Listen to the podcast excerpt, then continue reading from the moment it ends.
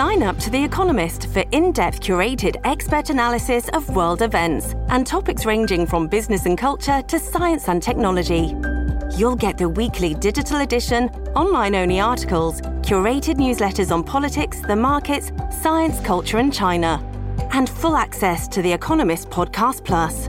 The Economist is independent journalism for independent thinking. Go to economist.com and get your first month free.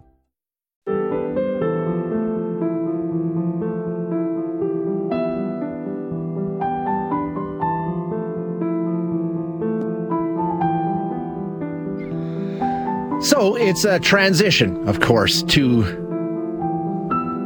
So it's a transition from Queen Elizabeth to King Charles, and uh, it is well underway already.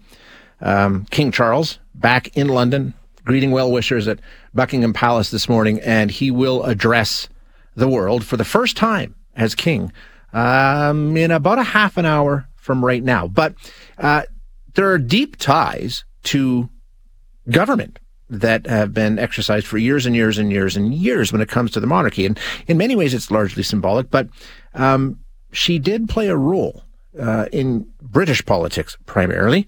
Um, this is the brand new Prime Minister of the United Kingdom, Liz Truss, talking about her relationship, however brief it was, with Queen Elizabeth. The death of Her Majesty the Queen is a huge shock to the nation and to the world. Queen Elizabeth II was the rock on which modern Britain was built. Our country has grown and flourished under her reign.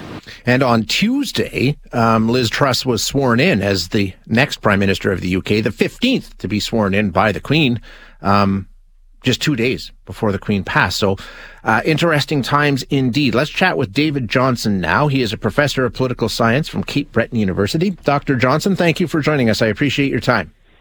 Oh, thank you for having me. It's great to be on with you. So, the Queen, as we know, served as head of state for Canada as well, which is largely a ceremonial role. But in the UK, she wasn't, I mean, wasn't heavily involved, but I, I heard uh, Sir John Major talking yesterday, a former UK Prime Minister, about the weekly audience that he and now 14 other prime ministers enjoyed with the Queen. Once a week, they would sit down and visit with the Queen and saw her as an advisor and a, a confidant and a source of support. So, I mean, she was involved in politics in the UK.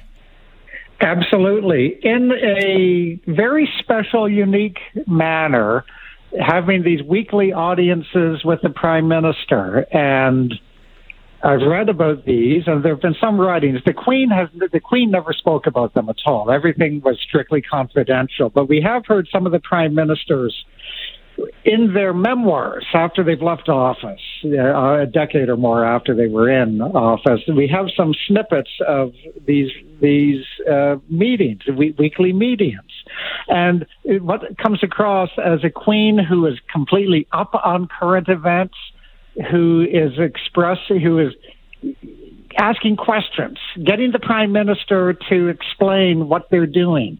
And it's been said that if the Queen agreed, uh, Mar- uh, Margaret Thatcher, Tony Blair would say that if the Queen agreed with their stances, there would the Queen would act, actively say yes. That's I, I agree. Actively support what's being said. They said disagree. The Queen's disagreement with what was being said. The Queen would simply not say anything. say anything. Sil- silence would be disagreement. But again, the Queen, as a constitutional monarch, she couldn't. She wouldn't say no. Don't do that. The elected prime minister, the elected government, has the right to to make policy, but it would be clear at times that the Queen, especially with some of the stuff that Thatcher was doing, Margaret Thatcher was doing, the Queen did not agree. But that would simply be Margaret Thatcher would simply have silence coming back at her. But I mean, that's the, that's the skill, that's the art uh, of being that monarch. You know, it's a largely symbolic role, although you do have influence, but you don't want to get involved. You need to respect democracy. So, I mean, it's a very fine line they must walk.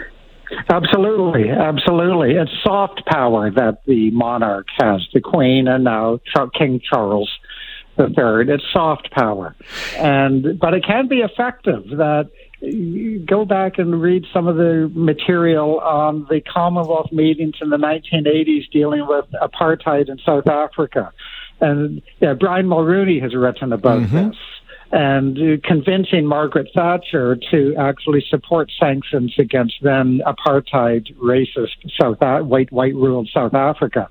And Thatcher and the British government were opposed. And that at these Commonwealth heads of government meetings, the Queen would host a dinner and she would be talking about the she, the Queen, would be talking about the importance of human rights, just general principles.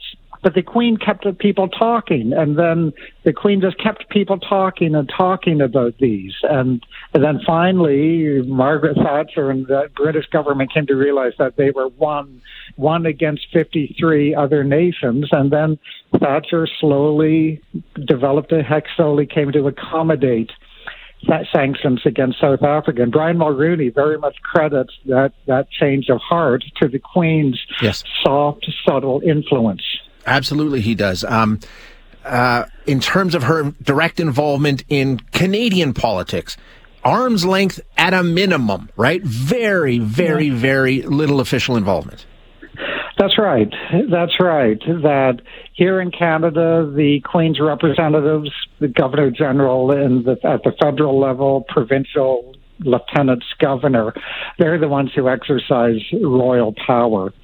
And there are times, and we know that in times of minority governments where it's unclear which whether the prime minister commands the confidence of the House of Commons or whether a premier commands the confidence of a provincial legislature. It's in times that those that the vice regal the governor general in Ottawa, the lieutenant governor in a province, can exercise real political power in deciding to to grant a grant a motion of a prime minister. Think of Stephen Harper's request for prorogation in 2008. Michaëlle Jean, the then governor general, had the right to say no to him. Mm-hmm. And she, they spent two hours talking about this. And then she granted prorogation. We've seen other cases in provincial uh, governments, most recently in British Columbia with the John Horgan's first election, where Christy Clark sought to pro, pro sought that election. Christy Clark is a hung parliament in BC. Christy Clark asked for a new election right away. And the then lieutenant governor said no, so refused the advice of the sitting premier. Christy Clark then resigned and the lieutenant governor called upon John Horgan to form a government. That was an exercise of lieutenant governor power, and it's perfectly constitutional. What I mean, as you know, for many of us, um, Queen Elizabeth was the only head of state we've known, and the only okay. tie to the monarchy. What do we anticipate with Prince Charles? Will he will he conduct himself much the way she has? I think so. I think so. Yeah, it's a momentous change. And I'm that ninety percent of Canadians alive today have only known one monarch until today, and I'm I'm one of them. And but so Charles he carved out a role for him himself as Prince of Wales. Now he is the king. He is the sovereign. So he will be. He was he was at times quite outspoken as Prince of Wales. But he could be because he wasn't the sovereign. He was he was just the Prince of Wales. Now he's the king. So I think he will become, as he said, he will follow his mother's footsteps. Yeah. He will become much less uh, uh, contra- controversial in what he says and does. He'll be much more symbolic. But now I think look to see. So I think the king will follow the footsteps of his mother. But I think look to see perhaps a more slightly more activist role of Prince of Wales eventually uh, with William, Prince Prince William.